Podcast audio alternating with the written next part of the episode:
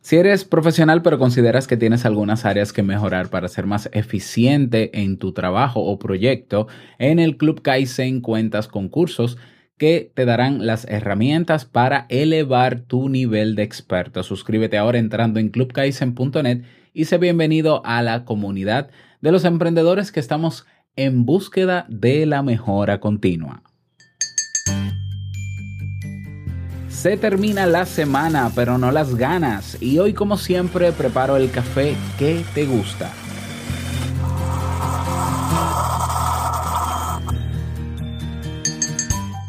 La labor que realizan los cuidadores de personas dependientes no es solo uno de los actos más grandes de amor, lo es también de justicia. Porque a pesar de que existen enfermedades incurables, ninguna persona es incuidable. Es por eso que en el episodio de hoy hablamos sobre algunas estrategias para, para el autocuidado del cuidador. ¿Me escuchas? Salud.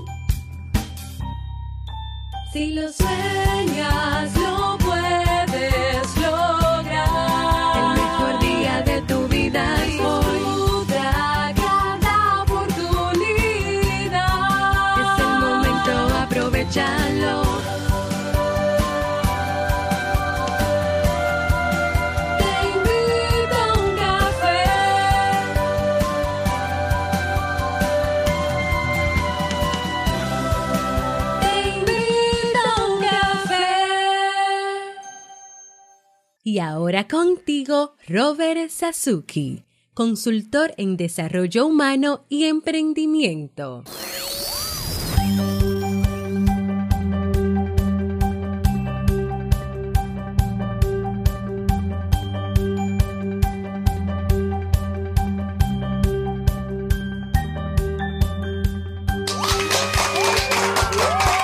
Hola, ¿qué tal con esa energía positiva, esos aplausos y tu cafecito? Espero que te aproveche. Damos inicio a este episodio número 818 del programa Te invito un café. Yo soy Robert Sasuki y estaré compartiendo este rato contigo, ayudándote y motivándote para que puedas tener un día recargado positivamente y con buen ánimo. Esto es un programa de radio online o popularmente llamado podcast. Y la ventaja es que lo puedes escuchar en el momento que quieras, no importa dónde te encuentres y cuantas veces quieras. ¿eh? Solo tienes que suscribirte en tu reproductor de podcast favorito y así no te pierdes de cada nueva entrega. Grabamos un nuevo episodio de lunes a viernes desde Santo Domingo, República Dominicana y para todo el mundo. Hoy es jueves 28 de febrero del año 2019. Y hoy cumpleaños, bueno, no es hoy, es el 29 de febrero, pero este año no hay 29, está de cumpleaños Steve, el pequeño Steve. Un aplauso para Steve. Steve Alonso Cruz Fairless, que es mi hijo más pequeño, cumple ya tres años. Oh, wow cumple tres años el pequeño Steve. Bueno, y estaremos celebrándolo en este día, así que todo el que quiera enviarle felicitaciones al pequeño Steve, pues me escribe y yo se lo hago llegar y les respondemos en algún video en mi Instagram. Claro que sí. Bueno. He preparado un episodio con un contenido que estoy seguro que te servirá porque ha sido un tema propuesto en, el, en nuestra página web de teinvitouncafe.net. A agradecer a todas las personas que se dieron cita en el día de ayer en la conferencia, cómo mantener límites sanos en la pareja. Eh, Jamie y yo teníamos mucho tiempo que no nos reuníamos en un escenario, en este caso digital, no virtual, porque es real, digital, y la pasamos muy bien y, y bueno, fue valorado muy bien la, la conferencia también. Eh, mucha interacción entre los participantes, nos encantó la experiencia y prepárense porque el mes que viene tenemos una nueva conferencia en entrepareja.net. Para los que les interesan los temas de pareja, pues recuerda que tenemos el podcast siempre ahí activo los retomamos eh, eh, desde el año pasado entre pareja. Suscríbete en tu reproductor de podcast favorito porque en los próximos días te estaremos dando una buena noticia de algo que vamos a hacer. Yo creo que ya a partir de este mes de marzo. Así que suscríbete. Nada, vamos inmediatamente a dar inicio al tema de hoy con la frase con cafeína. Porque una frase puede cambiar tu forma de ver la vida, te presentamos la frase con cafeína.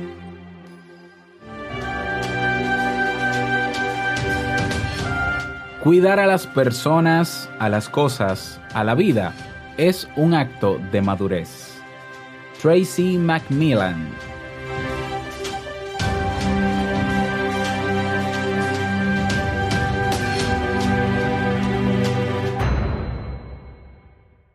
Bien, y vamos a dar inicio al tema central de este episodio que he titulado Autocuidado del cuidador. Este tema lo trabajé con otras herramientas en el año 2016. Voy a buscar el, el, episodio, ¿ya? Que grabé en ese entonces y lo voy a dejar en las notas del programa porque complementa muy bien este también. Y bueno, esto ha sido a sugerencia de ustedes en teinvitouncafe.net. Sabes que puedes proponer temas y puedes votar por él también. Y se titula así, ¿no? La sugerencia o la propuesta. Convivir con personas con enfermedades neurodegenerativas. Y lo describe de esta manera. Hola Robert, gracias por tus podcasts, son excelentes. Como sabrás, el Alzheimer, el Alzheimer es la enfermedad que será la número uno en este siglo. En lo personal, creo que todas las personas deberíamos saber identificarla porque si bien es incurable, se puede tratar. Yo convivo con una persona con esta enfermedad y tuve que aprender a los golpes por desconocimiento. Ahora creo que si hubiera conocido antes los síntomas, podría haber hecho algo para, para que no progresase. Bueno, eso, eso está muy relativo, pero bueno. La persona que cuida al enfermo debe estar psicológicamente preparado y yo no lo estaba. Estaría muy bueno que hablaras sobre lo que va a enfrentar el cuidador y cómo no volverse loco. Te mando un abrazo desde Uruguay. Gracias por todo. Bueno, muchísimas gracias a ti también por proponer este tema. Y hablemos sobre esto, ¿no? Sobre... No vamos a hablar del Alzheimer, sino que vamos a hablar sobre eh, quién, quién cuida a la persona que necesita ser cuidado, ¿no? La labor que realizan los cuidadores de personas dependientes no es solo uno de los actos más grandes de amor, sino también de justicia, lo decía al inicio de este podcast. Porque a pesar de que existen enfermedades incurables, ninguna persona es incuidable. Por eso, esta es una de las acciones más importantes de la sociedad, pero también la menos reconocida por nuestros organismos sociales. Cada uno de nosotros hemos vivido de algún modo esa dinámica familiar donde la atención del dependiente queda a cargo de un cuidador primario, generalmente mujer, que asume la mayoría de responsabilidades. Al poco tiempo su existencia queda supeditada a ese contexto privado, duro y sacrificado, donde no tardan en aparecer las sobrecargas, el sentimiento de soledad y de desconexión con su entorno. Ser cuidador implica ser capaz de ofrecer una adecuada calidad de vida al, al, anciano o a la persona enferma, pero sin dejar de cuidarse a sí mismo, porque la dedicación y todo el amor invertido nunca debe llevarnos al desgaste emocional ni a la sensación de soledad. A día de hoy, aún existen grandes carencias en materia de apoyo a la dependencia y al reconocimiento social de los cuidadores de personas dependientes. Eh, también el tema es que el sector de los cuidadores no abarca solo la atención de personas mayores o con demencia. Tenemos desde lesionados medulares, enfer enfermos mentales, parálisis cerebral y el gran pero invisible colectivo de las enfermedades nuevas o raras. ¿Mm? Entonces esto es un tema sobre el que hay que reflexionar. A veces estamos muy atentos al, enfermo, al discapacitado, al anciano, pero ¿y el que cuida? ¿Mm? El cuidado de una persona enferma, anciana o con un gran grado de invalidez o discapacidad ha estado de forma tradicional al cargo de una mujer relativamente, ¿no? De mediana edad el cuidado ha sido casi siempre un asunto femenino y lo más complicado de todo ello era que hasta, hasta no hace mucho, todas esas mujeres no recibían asistencia o instrumentos o asesoramiento sobre cómo cuidar y sobre todo cómo cuidarse. Claro, afortunadamente estos roles tradicionales están cambiando y aunque el cuidador primario sigue siendo por término medio una mujer, esta ya dispone de mayores recursos como centros de estancias diurnas, residenciales o el asesoramiento de formadores que capacitan a los cuidadores en la adecuada atención del enfermo dependiente. No obstante, aún es muy común ver los siguientes problemas de salud en las propias personas que atienden. Por ejemplo, mayor tendencia a sufrir depresiones, ansiedad o un nivel muy elevado de estrés. Sensación de frustración de no estar haciendo las cosas bien o de no cubrir todas las necesidades del enfermo. Sensación de soledad, fatiga frecuente, dolores musculares, dolores de cabeza frecuentes, molestias estomacales y gástricas.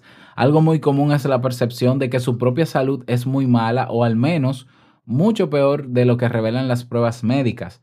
Mayor tendencia a sufrir infecciones, hipertensión, diabetes. Y eh, puesto que ya sabemos que gran parte de la atención a las personas dependientes se lleva a cabo en un ámbito familiar y, y que ésta recae en un cuidador primario que pasará más tiempo con el enfermo, debemos plantearnos también una sencilla cuestión. ¿Quién se va a encargar de cuidar al cuidador?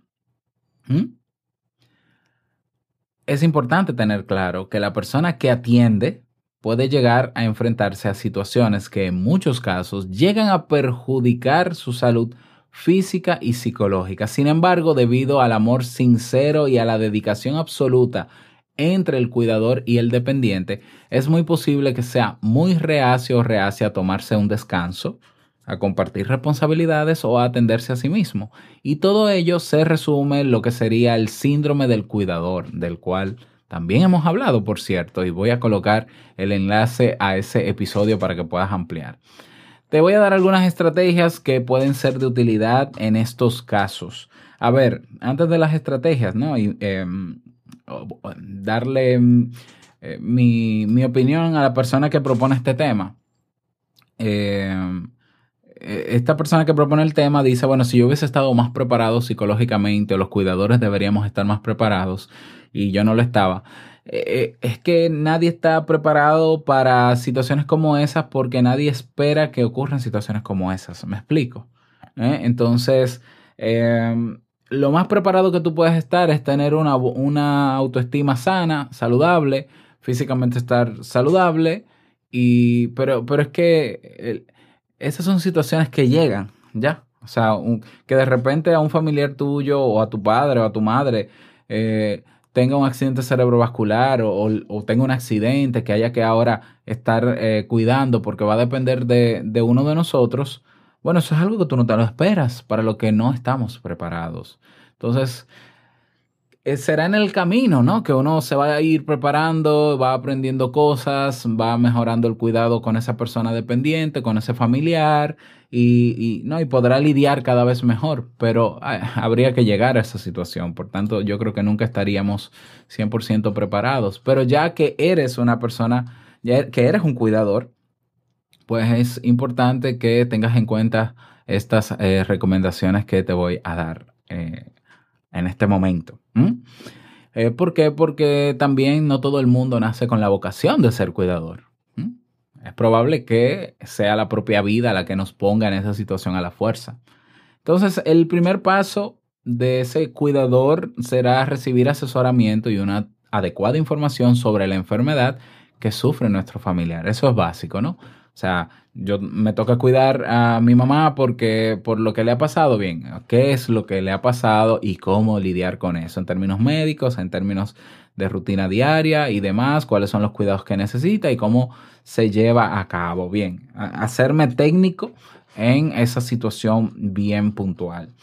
El segundo pilar a tener en cuenta es evitar el aislamiento social. ¿Mm? Y en este caso es importante delegar funciones y responsabilidades en otros familiares y profesionales, ¿eh? siempre que sea necesario, eh, y eso es sumamente saludable y es adecuado. ¿eh? Al principio el cuidador entiende que es quien, como sabe ya lidiar con la enfermedad o la situación que tiene el familiar o la persona a la que está cuidando, pues solamente puede tener el control del cuidado. ¿ya? No, lo importante es saber que hay otros que pueden ayudar, entonces se pueden delegar cosas, ¿ya? O sea, mira, yo eh, yo quiero ver si tú eh, puedes ayudarme con esto, si tú puedes ayudarme con lo otro. Entonces, evitar ese aislamiento social eh, como cuidador. Hemos de potenciar en la medida que sea posible la autonomía del propio enfermo. Si es posible. Se pueden reforzar hábitos como el aseo o la alimentación. Y todo eso también va a repercutir positivamente en la autoestima de la persona que necesita el cuidado, de la persona dependiente, ¿no? Y respetar obviamente también eh, la decisión del enfermo de querer ser lo más autosuficiente posible dentro de sus limitaciones. También hay que respetarlo, ¿eh? porque es un ser humano. Y si puede, aunque sea a su ritmo, despacio y demás, aunque se tome su tiempo, que lo haga. Eh, eh, potenciar ¿no? la autonomía del propio enfermo en la medida de lo posible. ¿no? Cuidar las posturas. Todos sabemos que los cuidadores están obligados muchas veces a cargar con el peso del familiar. Es necesario entonces que reciba información o formación sobre cómo llevar a cabo estas tareas, ¿no? Eh, No queremos que termines tú enfermo con un problema en la columna vertebral, con ese cansancio que te va a dar por estar cargando y no, no haciéndolo adecuadamente, entonces no vas a rendir lo suficiente. Entonces, cuidar las posturas. Una adecuada alimentación, esto es muy básico, ¿no? Y tener eh, instantes de ocio. El comer de forma variada, equilibrada, evitando déficits, déficit nutricionales es algo esencial. Es importante también no dejar de lado las aficiones, las pasiones y esos descansos cotidianos con los que sencillamente salir a caminar al menos durante media hora cada día, por ejemplo. Eh, distraerte, ¿no? Viendo, qué sé yo, algo en la televisión, leyendo libros, eh, creando cosas, ¿por qué no? Eh, tú imagínate que tú en tus ratos de ocio puedes escribir en un blog y crear un blog y escribir tu experiencia eh, de, tu vida o parte de la historia de tu vida, algo que le pueda servir a otras personas que como tú están en la misma situación, sería bastante inspirador y te ilusionaría bastante recibir esa retroalimentación de esas personas que como tú eh, tienen el la misma tarea. ¿Te imaginas? A mí, eh, yo nos recomendaría que dentro de tus ratos de ocio te conectes permanentemente a redes sociales. Eh, yo quiero que sepan, ¿no? Que yo no estoy en contra de las redes sociales, pero, pero he descubierto, no, bueno, no es que sea tampoco el gran descubrimiento, que las redes sociales modifican tu estado de ánimo de manera eh, eh, co- como si fuese una, una montaña rusa. Ya, tú puedes estar muy contento, contenta, y, te, y entras a Instagram y te das cuenta que tus amigos se fueron a la playa ayer y no sé qué, y tú empiezas a molestarte y te incomodas. O tú empiezas a ver a la persona que está haciendo lo mismo que haces tú en las redes, que ahora salió con algo novedoso, y, y entonces tú te sientes como que, ay Dios, modifica tu estado emocional en ese momento cuando tú necesitas tener un estado emocional óptimo para hacer lo que tienes que hacer. Y esto yo sé que es un tema que va más allá, se sale de este tema, este es otro tema. Pero en momentos de ocio, si estás tranquilo, tranquila y quieres seguir tranquilo, tranquila o, o sentirte todavía mucho mejor, no es recomendable abrir el Facebook, el Instagram y ponerte a ver cosas de otros. Sobre todo en el caso del cuidador, que sabe que en ese momento tiene que estar ahí y no en otro sitio. Entonces comienza a ver eh, imágenes de playa, de no sé qué, ay, yo debería estar ahí, ay, que la vida sí es cruel, mira lo que ha pasado. No, no, redes sociales no, recomendables no, en tiempo de ocio no. Tiempo de ocio para distraer la mente. Ver, televisión funciona, ver Netflix funciona porque son cosas que tú sabes que son grabadas, son montajes y punto, y te ayudan a ilusionarte, a emocionarte. Leer un libro también, pero no redes sociales, ¿eh? en instantes de ocio. Y eh, por último, eh, y no menos importante, es importante, tenemos que propiciar, poder propiciar un desahogo emocional por parte de los cuidadores y con ello esa necesitada habilidad comunicativa para poder expresar miedos, ansiedades, sobrecargas. Eso es importante, esas habilidades de comunicación. Eh, como, como recomendación de no aislarte, bueno, tener algún círculo de apoyo, algún otro familiar, algún amigo que te pueda escuchar, con el que puedas hablar, desahogarte. Puedes utilizar un diario para desahogar tus emociones. Puedes escribir en un blog. ya, crear contenido para otros. Es importante canalizar esas emociones que muchas veces sentimos cuando estamos en ese papel. ¿Ya? Los cuidadores anónimos que habitan a día de hoy en la intimidad de sus hogares llevan a cabo una labor inmensa en nuestra sociedad que no siempre es reconocida por las instituciones. Ahora bien, es algo que las familias valoramos, algo que nos ennoblece como personas y que nos enseña que cuidar es amar y valorar al otro como parte de uno mismo y obviamente este aplauso es para reconocer públicamente, reconocerte a ti que has propuesto este, te- este tema y que eres cuidador y reconocer en el mundo a todos los cuidadores que escuchan Te invito a un café, darle ánimos eh, para que continúen y les invito a que no se queden solamente en el papel de cuidador, sino en el papel de personas que inspiran a otros, que quizás emocionalmente no están igual que ustedes, tan estable, que están cuidando a otras personas y necesitan leerles, necesitan escucharles. Entonces, a ver si algún cuidador aquí que me está escuchando se anima a crear un podcast ¿eh? donde pueda contar su experiencia cuidando a una persona eh, discapacitada o dependiente y cómo ha podido sobre, sobrellevar eso y lidiar con eso. No es, no, no es que va a hablar de positivismo y piensa en positivo, no, no. Te voy a hablar como, como yo estoy viviendo mi proceso, qué me ayuda, qué no me ayuda, eh, para que estos, cuida, estos otros cuidadores que te escuchen puedan sentirse inspirados, eh, puedan sentirse identificados con ese contenido también. Si no quieres crear un podcast, pues crea un blog. ¿eh? Lo puedes hacer, ambos lo puedes hacer sin inversión económica, ¿eh? gratis lo puedes hacer. No necesitas eh, comprar micrófonos ni nada por el estilo. Y si tú eres un cuidador y quieres hacerlo, cuentas con mi apoyo para hacerlo. Entonces me escribes y yo te encamino para que lo logres. Hay muchas personas que están cuidando a otros que necesitan escuchar la voz de alguien que esté pasando por lo mismo y ver cómo eh, lo está superando para sentirse identificado y sentirse sobre todo que no está solo. Así que tú como cuidador que me escuchas, te animo a que lo hagas. Y en tu caso, que quizás no eres cuidador, pues yo te invito a que compartas este audio a esa persona que sabe, que tú sabes que está cuidando a ese familiar tuyo o a tus padres, o envíale este audio, ya, eh, para que sepa que existe Te invito a un café, claro que sí, para, para ver si le sirve este contenido y si se anima también, aparte de ah, poner en práctica estas estrategias para mejorar su salud mental, pues también aportar a otros que estén pasando, que, que- estén asumiendo ese noble rol. Ese es el tema para el día de hoy. Espero que te haya servido. ¿eh? No olvides compartirlo. Te recuerda que puedes proponer temas como este y también puedes dejar un mensaje de voz en nuestra página web Te invito un café. Ahí tienes un botón, dos botones, un botón que dice enviar mensaje de voz, te invito a hacerlo y otro botón que dice proponer tema.